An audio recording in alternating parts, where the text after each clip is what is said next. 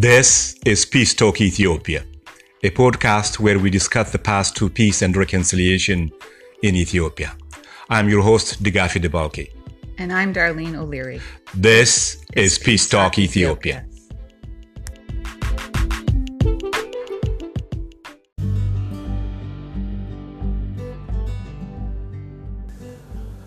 When the Universal Declaration of Human Rights was created in 1948, there were only 51 member states at the United Nations. Among those, only four states were from the African continent.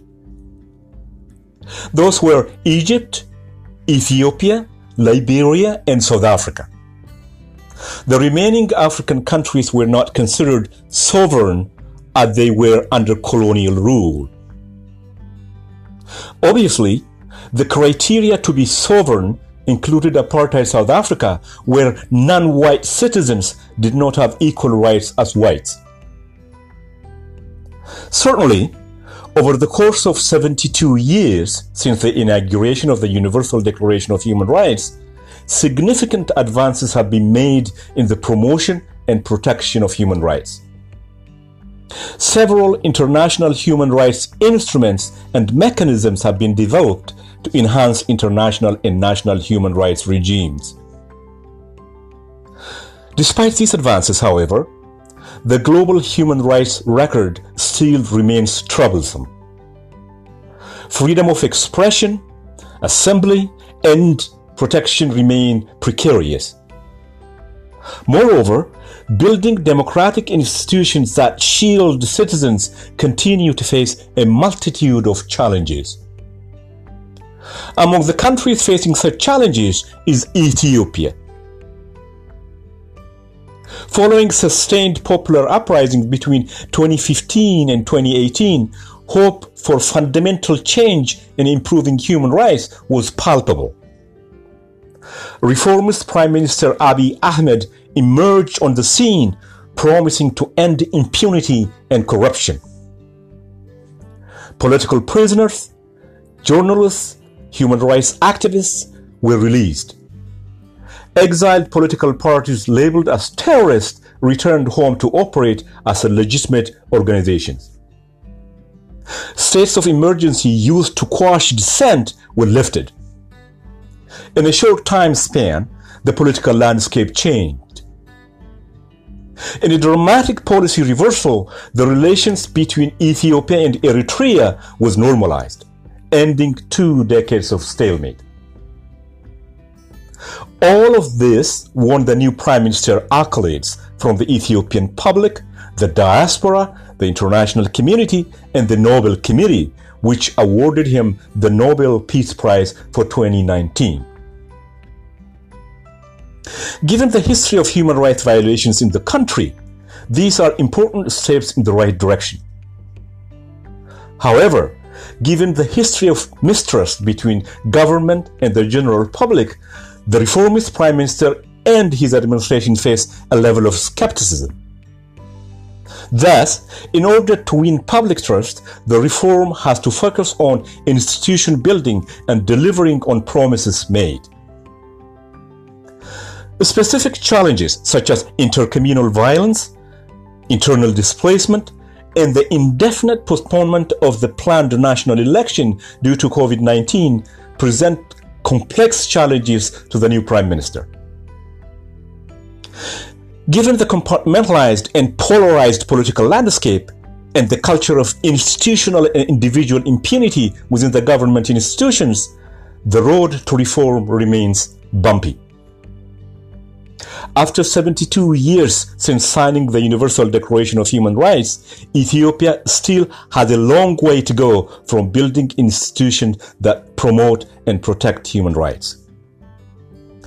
To help us understand the human rights situation in Ethiopia over the last two years, we have invited Laetitia Bader, Horn of Africa Director at Human Rights Watch, to join us in conversation.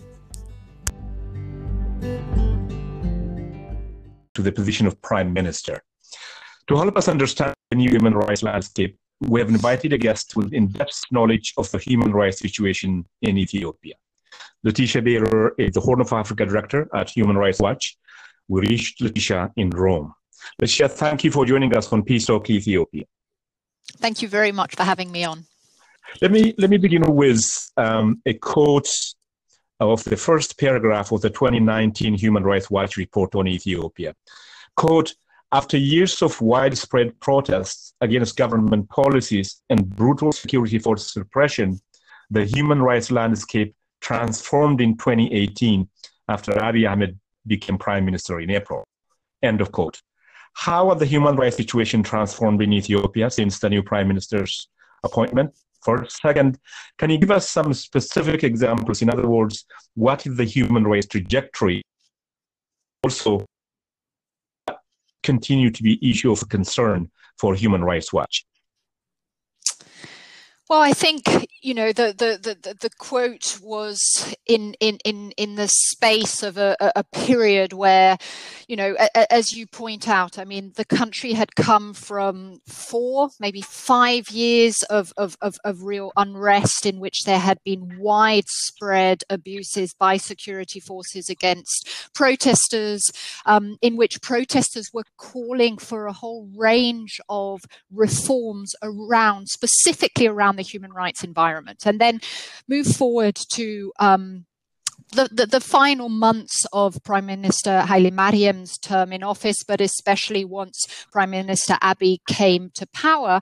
And, and, and you saw some measures which were taken, which were directly responding to some of the calls for reform. So the most obvious um, steps which were taken were the beginning of the release of political detainees, thousands of detainees throughout the country.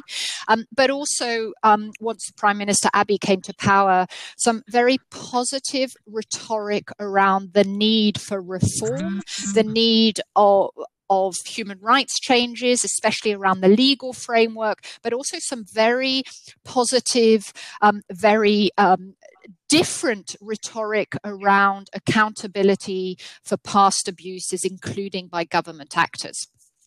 Now, I think the first few months of the Prime Minister's um, term in office were positive. Um, there were a number of measures taken to try to reform the legal framework. I mean, one of the areas we had documented again and again was how legislation had been used as one of the prime instruments by the previous governments to basically clamp down on very legitimate free speech, on legitimate dissent. So under um, Prime Minister Abiy's time in office, there was a, a, a, a, group, for example, that was set up within the Ministry of Justice to start looking into some of those more problematic laws and to try and reform them. So, one was obviously the very controversial anti terrorism law, um, but also um, discussions around the NGO law, which had in many ways decimated independent human rights work in, in Ethiopia.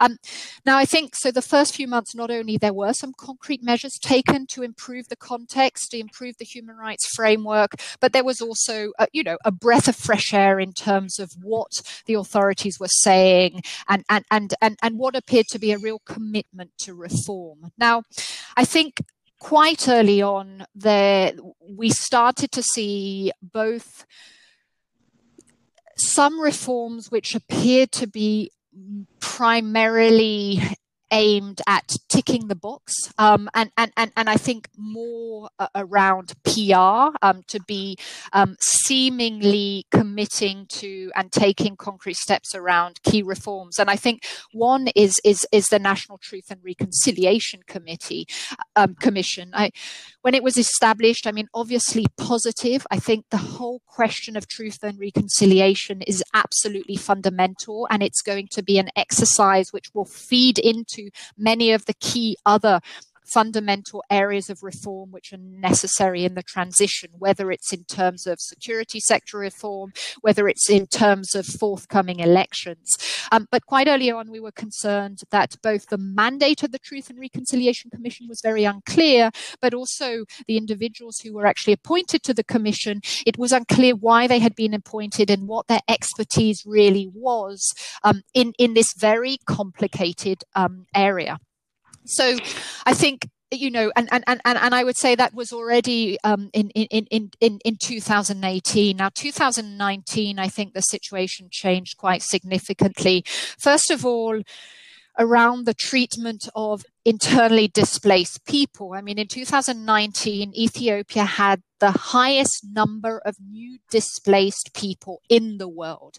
It was enormous. And, and it was the result of primarily, um, communal violence, um, which, you know, in, in, in, different parts of the country, um, it, it, communal violence in which there were security force involvement in, in, in, different circumstances. But I think one of the key concerns very early on was the government's desire and push to send those who had been displaced home. Um, and, and, and what we saw was again a return to what of, uh, obviously we know is, is a very, very long history of coercive displacement of very vulnerable populations. Um, I think what we've also seen in, in, in the last year or so, starting in 2019, are problematic often abusive counterinsurgency operations, primarily in the region of Oromia. We've also seen on occasions where there have been public protests, um, and notably it during the October 2000 19 protests which degenerated into violence and including horrific communal violence in many places primarily in, in the Oromia region again, uh, we saw the government responding with excessive use of force against what was initially peaceful protests in a number of places, notably in the town of Ambo. So I think there what we see is, is both a, an ongoing use of very problematic practices to deal with inevitably and unquestionably very complex realities. Um, but but I think we, we have definitely seen a, you know the, the use of instruments and practices that that haven't evolved and haven't haven't moved on at all. Um, and at the same time, what we have also seen is hand in hand with a positive reform of some laws and legislation. We've also seen the passing of, of one particular piece of legislation we have an, a real concern around, which is the hate speech and misinformation law, which similar to the laws that were actually recently reformed under, under the Prime Minister Abiy's administration, are overbroad and leave enormous amounts of space for interpretation by the authorities of issues and, and, and, and especially around speech, which, which is very problematic and could once again be used to clamp down on dissent. That, that brings me to um, Ethiopia, as you know, has um, a long history of um, lawlessness by by governments, you know, starting with the military regime way back and and and and uh, the EPRDF, and and uh, that culture is deeply entrenched uh, within the authoritarian nature of government. Um, so what that has really established in, in, in, in, institutions of the government is that that culture of impunity, uh, if you will, that um, peace and security is always a handout by the government, whether it can switch it anytime on and off and that kind of thing. So um, within that context of long history of repression, the institutional change you alluded to and legis- legislations that might bring um, uh, bring about change, uh, even though they might look good on a paper, the practicality and and the capacity in terms of the willingness, the political will, still is questionable. That brings me to um, the, the, fact that while there's minor positive changes, as you, as you reflected that, rhetorical uh, or otherwise, um, the, the entrenchment of this culture of violence within security forces and police, whether it's at federal or at regional level, is is is still um, ongoing, and there is no any discernible evidence showing that the security forces are being trained to de- de-escalate and and also um, and in crowd control. It's almost like Abraham Maslow's law of the instrument that always they run into their guns and and use violence as a means of um, uh, quashing any potential protest or demonstration. So you brought a couple of issues in that conversation earlier about Truth and Reconciliation Commission, the nature of the commission, and so on and so forth. So how do we deal with this deeply entrenched institutional and cultural within the security forces in terms of protecting and promoting human rights and even understanding the concept of human rights itself uh, within the security forces and institutions?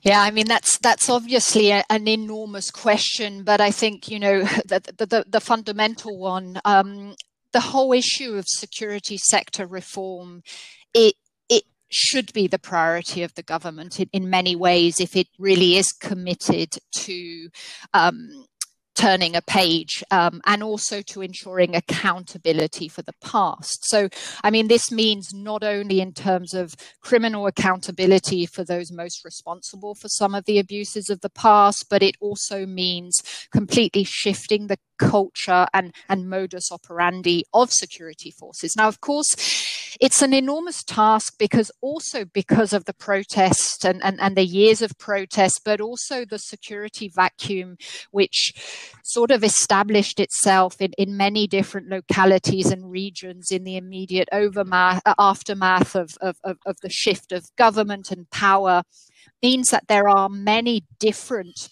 security forces and actors who are um, in control and who have access and, and, and who are controlling the, the use of force. Um, and so I think that the, whole question of security sector reform needs to happen both at the federal level, but also at the regional level, but also at the local level as well. I mean, taking again the example of the violence um, which happened in October 2019, we looked at how abuses and violence happened in different ways in, in different communities. And so again, in Ambo, what we saw was much more, you know, an, an old style of situation of protesters who came out initially peaceful protests but then it degenerated very quickly after regional police forces basically opened fire on the crowds. And then instead of seeking to control what was still a situation which most likely could have been controlled the security forces continued to use excessive use of force instead of trying to to, to de-escalate that situation. So so here we obviously have a question of training of security forces, of making sure that they would know how to deal with what could be complex crowd control issues, potentially violent crowd control uh, crowds. Um, but I think here is also a question of accountability. And I would say one of the slightly positive outcomes of the research we were doing into the, the violence in October was that, at least in Ambo Town, there was initially an, an, investigation at the regional level with support from the federal government to try and understand, um, you know, and, and, and, and to try and investigate security um, force abuse. Now, unfortunately, when we released our findings, um, victims and, and, and their families of some of the police killings which had happened at the time never received any feedback feedback, and, and it appeared that the investigations had stalled. So I think here it's really making sure that you know security sector reform is both about training it's both about ensuring that those who are within the different layers of the security forces are properly equipped um, with skills etc but it's also making sure that accountability really is taken seriously when abuses occur what we also saw during the october violence of course was also security forces failing to protect certain communities who faced um, very violent communal um, violence. And, and again, we, we looked into one town. Um, in the town of Dodola, where again protest degenerated into communal violence and there there were a number of members of of, of, of, of, of the community in Dodola that felt that the regional security forces did not protect themselves as people but also did not protect their property. So these are all questions which has to be a priority of the government because this, this is the context in which everything else will happen. Um, so, you know, if we come to the question of the elections, the issue of, you know, people feeling they can rely on the security forces to protect them, but also that they will investigate potential unfair practices in the course of the elections, etc. I mean, really building the trust of the security forces needs to be the priority. Now, coming to the whole issue of truth and, and reconciliation and, and the Truth and Reconciliation Commission, I mean, there, you know, there are many different models across the world, and, and, and I'm not sure there is any, hmm. you know, one model fits all. I think that process needs to go hand in hand with some of these other processes, but they obviously need to feed into each other as well. And, and a good Truth and Reconciliation Commission process would also come up with recommendations around what, based on their findings, based on individual complaints by individuals, based on their mapping of some of the key abuses, they see as the priority areas for security sector reform. So, so obviously that exercise should be happening at the same time But but I think you know we are concerned that we have you know speaking to many different actors who would be obvious um, actors who need to be engaging right now with the truth and reconciliation commission. I mean i say that because i think that the government needs to be creating a range of spaces and procedures where individuals can express very valid grievances without those grievances turning to violence. And I think you know, a, a, solid truth and reconciliation commission would be one avenue where communities or individuals could turn to to deposit those complaints. And so this is something we often ask individuals who have faced abuse. Is this something you are considering? Do you know about the commission? Are you thinking about it? And and and, and unfortunately, more often than not, we have not yet heard a very positive feedback or, or, or a feedback in which it seems that individuals and communities trust the commission to take on their their, their their causes and, and, and their cases. And so I mean, I, I, think, you know, again, an area where there should be more than just rhetoric and initial measures, but actually a real political commitment to make sure the Commission um, can do its work. And that would feed into many of the other discussions, the discussions at the moment around, you know, elections and potentially prolonged periods without the election. I mean, there needs to be a context of trust. And I think the government needs to do much more to kind of support um, spaces where that trust can be built. Mm. Uh, not, you know, Ethiopia is a deeply traumatized nation. Uh, it's gone through almost half a century of of authoritarian rule, and that has a serious implication on emotional and spiritual and psychological uh, uh, nature of the society. But as you bring the issue of the Truth and Reconciliation Commission, indeed, there are different models around the world, whether it's South African model, a Guatemalan model, or elsewhere. Uh, but Ethiopia's truth and reconciliation model should be based on its own historical context and, and in, in events uh, on the last 50 or, or longer than uh, the, that period. But I think you raise an interesting issue, which I'm also familiar with, that the, the nature and complexion of the commission itself. One, uh, the mandate itself is unclear. Two, and and the framework, what framework have been designed in order to promote this peace and, and, and reconciliation commission. If we have to deal with uh, a, a, very uh, strategic and, and, and, and, practical manner, uh, first we have to start with um, the, the, the, the, institutional transformation of the society and then and truth and the concentration within a clarified mandate what it will be working and how it's going to be engaging the society all those issues including one of that the, the, the nature of the members of the commission itself is in, in, in question. So, um, in, in a country like Ethiopia, where historical grievances and layers of injustice are long documented, how, how can we really establish a very strong uh, commission with a strong mandate and a clear uh, framework of reconciliation in order the country can move forward and and this lingering pain of the society, if you will, from time to time coming into the political discourse.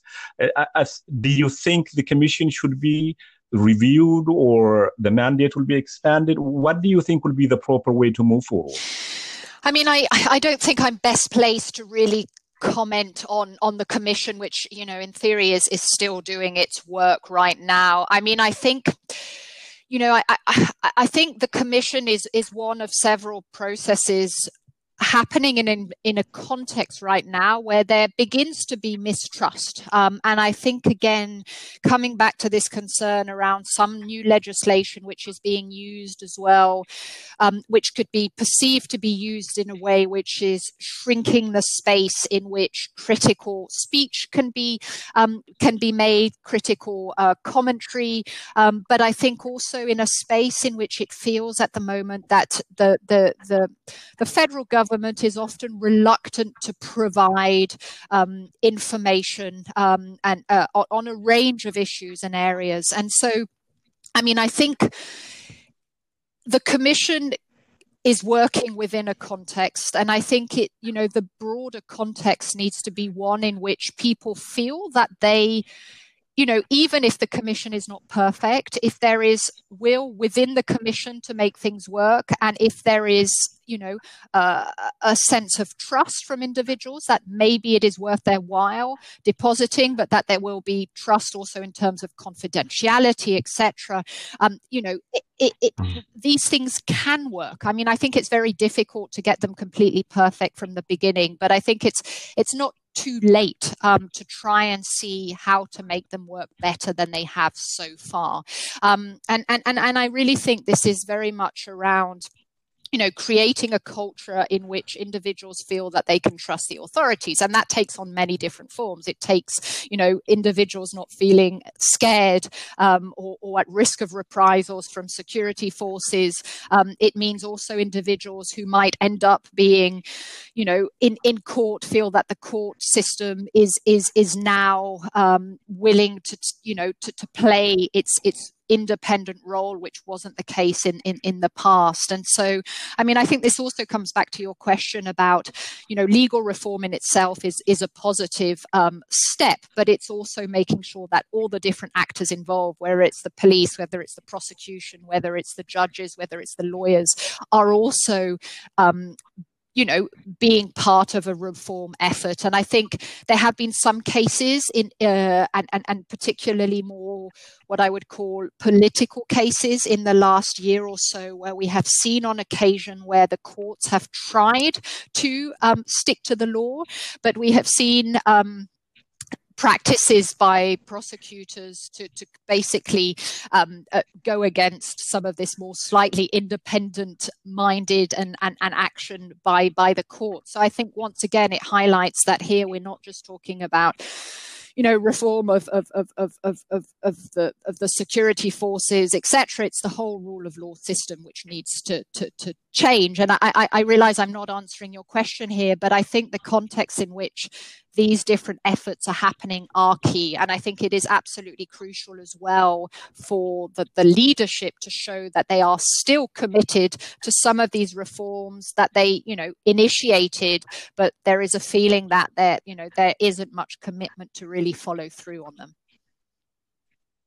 Hmm. Uh, the other thing we've been hearing from the public uh, across the country that um, human rights violations by non-state actors, um, uh, in a sense that the central government is not in full control of the country. That kind of argument there are people making. So, uh, is there any uh, information uh, Human Rights Watch has documented or uh, has concern with in terms of um, grave or uh, whether it's minor or grave human rights violation by by non-state actors? I think. I mean, I think the country is facing both right now, which is which is particularly complicated. And I think you know. Uh, there are, you know, we have looked into incidents of non-state actors but not operating in a complete security vacuum. I mean eh, you know and, and, this coming back again to some of our research around the october 2019 violence a lot of the violence were by individuals. Um, so these are cases which require individual criminal um, investigations. Um, the, you know these are crimes. Um, but but you know what what we saw was cases where communal violence was happening in a space in which security forces were either not present or not willing to to, to, to intervene. And so I think um, non-state actors are evidently an increasingly big uh, player and problem, but but one which the government also has the responsibility to to to ensure it's intervening within those contexts as well, and making sure that security forces have the capacity, know-how, but are also not biased and are able to basically protect all parts of given communities where some of these tensions are happening. Um, but I think, you know, we are also documenting a, a number of abuses in, in many different places of, of, of, security force abuse. And, you know, I want to come back to ongoing concerns around abusive counterinsurgency operations in Western Oromia but also in in in, in the Guji areas. Um, and you know, we we documented um, the, the the the internet shutdown by the government in, in, in Western Oromia, which lasted for, for several months. And this was particularly, you know, pr- this was problematic even be- before COVID um, really really started to affect the country. I mean you know both in terms of humanitarian actors being able to get information on the situation on the ground individuals not being able to speak to their relatives. I mean many of our contacts outside of western um, um, the, the Wolegas area had not been able to speak to their relatives inside. I mean, so there were there, there, were it was problematic on many levels, but but also obviously once COVID started, a lot of individuals in those areas were, were not getting any information whatsoever. Um, so so this then raised a whole the, the, public health concerns around that to a new level. And this was very much the government who has decided to shut down the internet. And this is unfortunately something we've seen happen on a number of occasions since Prime Minister Abiy came to power. I mean, this is something which, you know, was a problem in the past and has continued to be that the, the go-to approach in, in, in, in situations which are complicated and which the government wants to control information, the go-to approach is to just shut down the internet. And this has a whole range of impacts on a whole range of abuses, uh, on a whole range of rights. Sorry. I mean, this is not just a question of civil and political rights, but as I was saying, this is often a question also of right to health, etc.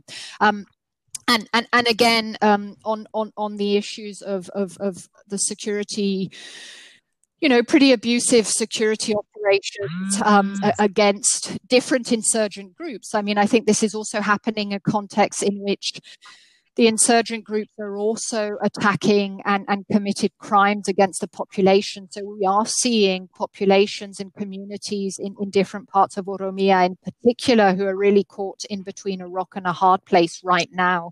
But but again, I mean this is absolutely coming back to this question of the need for government forces to, to, to radically reform their practices and how they deal with what are unquestionably complicated um, situations. Mm. I think part of the problem in terms of the the complexity of the Ethiopian political landscape is that the um, lack of clear delineation of power between the regional states and the federal government who does what that's not even still clear so that adds to the complication of human rights violations and and protection uh, in certain ways. But that brings you brings me to a specific question, uh, which we have been hearing over the last number of months. Um, the, the, the kidnapping of university students in western part of the country, and and from the very beginning, the situation has been murky, confusing, and conflicting to say the least. The exact number of the students, how many students have been kidnapped, their whereabouts, who is responsible, still remains unclear. And and I wonder if there is any any knowledge or any investigation within within that situation from the Human Rights Watch, or even Human Rights Watch is aware of. I mean, of course, I mean it, it's one we have monitored, and and it was again, you know, one one of our concerns with the the internet um, and communications shut down in in in the region at the time was that this also hampered efforts by by um, by relatives of those who had been uh, allegedly abducted to, to get information on, on the situation of their loved ones. Um, so, you know what we what we have been trying again is to call on the authorities to make sure that you know this is obviously a, an incredibly difficult situation but to make sure that they are sharing information especially with relatives of, of, of the individuals who have been um, who have disappeared. Um, i mean it's absolutely key and i think this comes back to this whole question of how to build trust. And i think sharing information you know moving away from a context in which, you know, the authorities have the monopoly over all, all form of information, not only in terms of what can be said, but also what can be known. Um, and I think that really is shifting that dynamic is key. And this case is, is a particularly illustrative of, of, of that problem. Um, I mean, again, we also raised concerns at a time where justifiably there were a number of, of, of, students, notably the Amhara Student Association, who were trying to raise concerns about these disappearances, to protest about it. Um, and, and, and some of the student leaders were actually temporarily arrested as well. So, again, I mean, you know, people have valid grievances, and the government needs to make sure that you know avenues are created for those to be expressed in. And I think, you know, again, on the issue of violence in universities, you know, right now, at least for a, a temporary period during COVID, that is on hold. But I think this is also a moment where the government needs to be thinking how do they create a space which is safe for students to go back to and to really focus on their on their on on, on their studies in. Right. Um, I think these are key issues you, excuse me, you have raised. But let me let me come to a specific uh, question of uh, the Human Rights Commission, the Ethiopian Human Rights Commission, uh, now headed by a former political prisoner, uh, Daniel Bekele, and has been appointed as the head of the commission. Uh, in, in, November 20, 2019, piece by the Reuters news agency uh, highlighted two problems facing the commission. The first is underfunding, and and the second is uh, I'm quoting Daniel Bekele here. Quote, it is equally important to be as strong on pressing for accountability for abuse. A lack of accountability today is simply continuing a cycle of abuse and impunity. End of quote. And he, and he shows that, that critical concern about that issue earlier you raised. My question is a two part question. Um, the commission itself is state funded, and, and I wonder if it can uh, maintain its neutrality and independence, uh, since it's funded by the state. And and the second one is um, how can the, the commission operate effectively in an environment whereby impunity is deep uh, within the institutional uh, form of the government, and, and, how how would that complicate the, the mandate and, and responsibility of the commission? I mean, it's obviously an, an, an incredibly big um, but also very critical um, task, um, which Commissioner Bekele has, you know, has has to deal with. Um, again, I mean, I think you know this is one amongst many actors which need to be given the space and the mandate to do their work um, appropriately. I mean, most national human rights commissions are state funding funded, and, and I think there's a whole range of um, examples of, of, of, of, commissions who can really do excellent investigations, independent work, um, and who have their recommendations and, and findings listened to. And you also have you know the opposite types of examples um, so I think you know, eh, eh, eh, you know, the, the ball is still very much out. I mean, this is a very much a, a, a new shift, a new reform. Um, I think it, it, it will take a, a, lot of time. I mean, we did over the years raise a number of concerns around the National Human Rights Commission in the past in terms of, you know, the reporting they were putting out on some of the issues we were also investigating and their reluctance to report on the more controversial issues and the reluctance to really uh, challenge the government um, practices. Um, and, and, and obviously, again, this is going to be a culture shift. I mean, there's obviously uh, a, a, commission and, and, and a staff of the commission who have been doing their work in a certain way for a very long time. And, and it's obviously going to take time to shift that. Um, but again, I think it's making sure that the, the, the messaging and the space from very high up is that you know the government and the prime minister, of course, first and foremost, is supporting the work of the individuals that have been appointed. A lot of them with with very impressive backgrounds. You know that they are being given the space to do what, in theory, they've been appointed to do. And I think it's still early to say. Um, it's still too early to really know if, if that is going to be the case.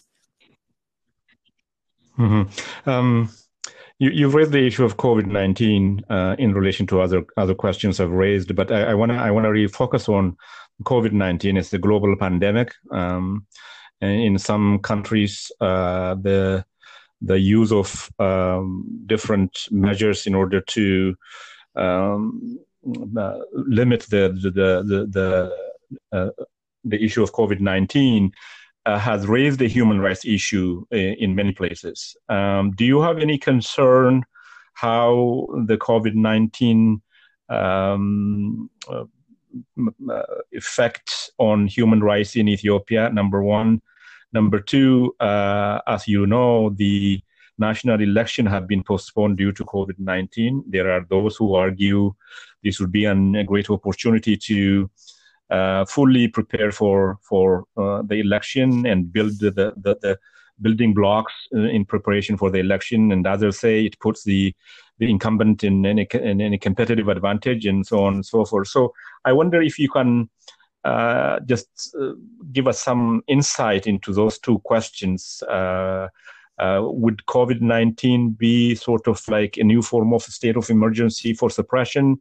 Um, and how do you see the the national the postponement of the national election? Well, I mean, on the first question, I mean, we, we did release a statement just last week, um, looking at what we see as, as as as concerning signs in terms of the the response by the government, but also the messaging uh, by the government around what is acceptable reporting on COVID nineteen. Um, and and obviously, I mean, the government obviously and, and, and all governments right now are having to deal with the very conflict complex reality of of misinformation. Um, but what we're seeing and we're concerned about is what that we're, we, we're seeing a very kind of criminal criminal response to misinformation. And that can be seen both by two cases. I mean we, we looked into two cases. Um, one was of a lawyer elizabeth kebede and also of a journalist um, Yayesew Shimelis who who he has now been charged under the hate speech and misinformation law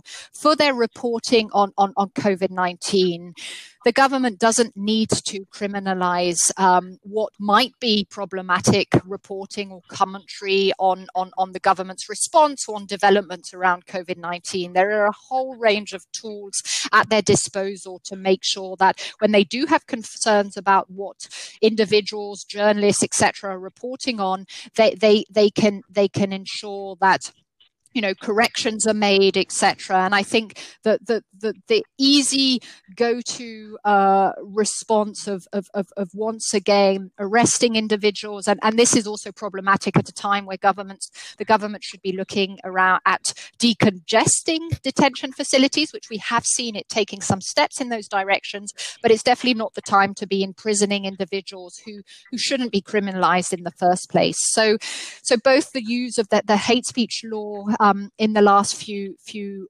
weeks, um, but also obviously provisions within the state of emergency, which could very much restrict free speech and free expression on COVID. And this is something we, we, we're raising more globally: is that from a public health point of view, um, it is absolutely crucial that individuals are receiving information, but are also in a position to understand the government response, but also in a position to criticize the government response if they have concerns around it. And again, creating this atmosphere in which the government is sending very clear and, and worrying signs and messaging that they are controlling what is acceptable speech um, is, is is worrying and is not conducive to an environment in which people might you know have have valid concerns and might have very valid questions they want to be raising um, and so again i mean i think creating a space in which the media can report on these issues but which in, individuals can also report.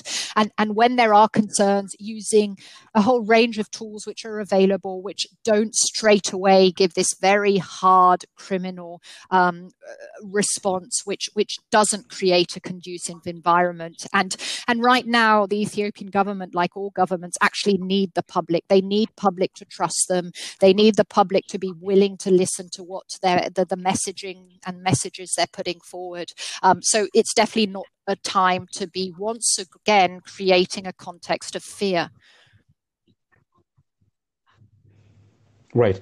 Well, my second question about the postponement of election. Uh, what is the human rights uh, Human Rights Watch view? I mean, that? I think it, it, it's again coming back to this whole discussion of processes in the country, and and I think it's it's key that the government genuinely reaches out to different constituencies. Now, this can be, of course, opposition political parties, leaders, but there are many other constituencies in the country right now, youth groups, etc., who, you know, probably have their views and their opinions about what they see as acceptable delays, what they would like to see in the process when the elections actually happen. And I think, again, this is going to be all key to creating a more positive environment in which the elections can happen. I mean, we have, as, as, as other organizations, seen some worrying um, incidents in which um, attempts by opposition parties to continue to um, campaign is not the word, but to organize, to mobilize, those efforts have been um, clamped down on, arrests, temporary arrests have been made, um, whereas we have seen the ruling party continuing to hold rallies, etc. I think it's incredibly important that the government is not um, using COVID as an excuse to shrink um, political space for the opposition, but making sure that the you know the ruling party is also not using double standards. I have less than two minutes left of my time. Let me bring one last question before we close. Human Rights Watch, you in particular, work in a very uh, volatile and and and uh, uh, complex region, the Horn of Africa region. Uh, it's very deeply intertwined. Uh, once uh, some crisis emerges in part of the Horn of Africa, it is, its implication is serious in the neighborhood. And it's also uh, the degree of um, fluid peace and security situation in the region. What is your general assessment um, about the Horn of Africa and, and, and the overall general assessment of the human rights situation in the region?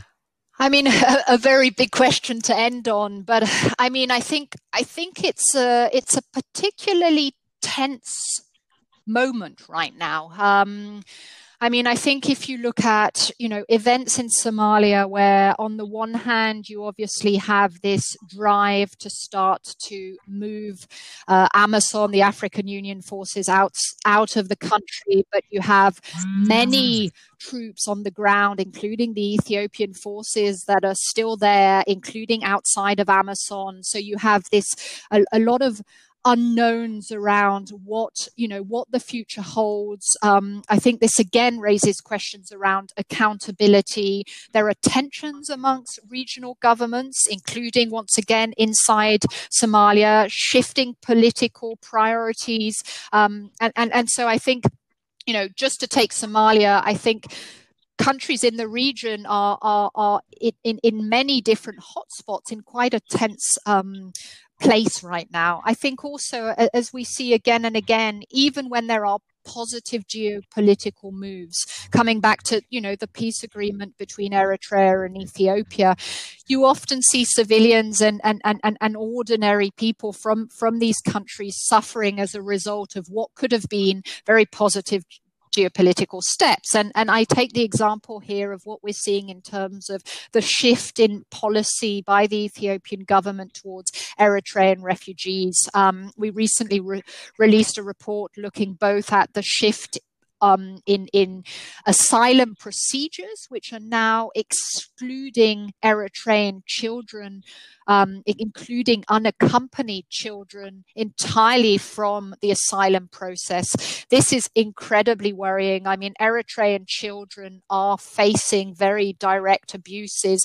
particularly because of ongoing indefinite national service inside the country. They still need protection. It's absolutely not the time for the Ethiopian government to stop giving them the protection they've been giving them for so long. So I think, you know, I think what we see again and again is that you know both positive geopolitical developments but also tensions and concerns at, at, the political level often play out in terms of you know very real um, difficulties and abuses which civilians in, in these countries are facing right Laetitia, we understand you have a very complex and massive responsibility of monitoring the human rights situation in the most volatile part of the world. And we are very grateful you um, made yourself available for, for this conversation. And uh, I hope um, the, the, questions are ongoing. Uh, we have to learn more about how human rights situation being handled in Ethiopia and in, in the region. And I'm sure we'll be coming back to you. And, um, and uh, I'm grateful for your time. And I hope the Ethiopian government can um, if they are willing to respond to your comments and your insights, uh, we are more than happy to accommodate them. And uh, thank, thank, you very, very much, much for, your for, for your very important questions. Thank you. Bye. To our listeners, if you have comments, questions, or suggestions, please email us peacetalkethiopia at gmail.com. That is Peace Talk Ethiopia, one word, at gmail.com.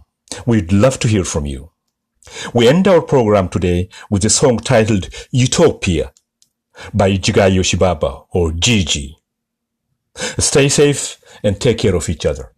I'm your host, Digafi Debalki.